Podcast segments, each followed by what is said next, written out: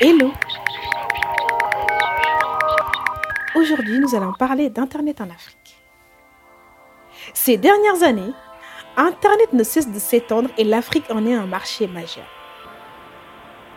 Eh oui, nous sommes de plus en plus connectés sur nos téléphones ou encore ordinateurs pour diverses raisons, grâce à Internet. Mais qu'est-ce que Internet ? hmm? Vous savez tous ce que c'est qu'Internet, n'est-ce pas ? mmh. Oui, je parle bien de ce réseau mondial interconnecté qui nous permet d'aller sur Google, sur YouTube ou encore d'envoyer des mails, des photos ou des vidéos.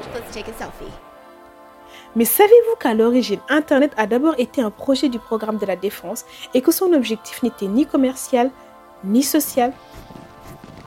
Eh oui, conçu dans les années soixante, pour le compte du département américain de la Défense, Internet, qui portait à l'époque le nom d'ARPANET, est né en dix-neuf cent soixante-neuf dans les laboratoires de quatre grandes universités américaines. À l'origine, il s'agissait de créer dans un contexte de guerre froide un réseau de communication militaire de structures décentralisées capables de continuer à fonctionner malgré les coupures de ligne ou la destruction de certains systèmes. Les temps ont bien changé depuis, mais revenons à l'Afrique. Plusieurs sources estiment que trente-sept virgule quatre pour cent des Africains seraient connectés. Au Sénégal, par exemple, nous comptons plus de huit millions sept cent mille internautes et l'accès à Internet passe très majoritairement, à hauteur de quatre-vingt-huit pour cent, par les smartphones et non, comme on pourrait le penser, par les ordinateurs.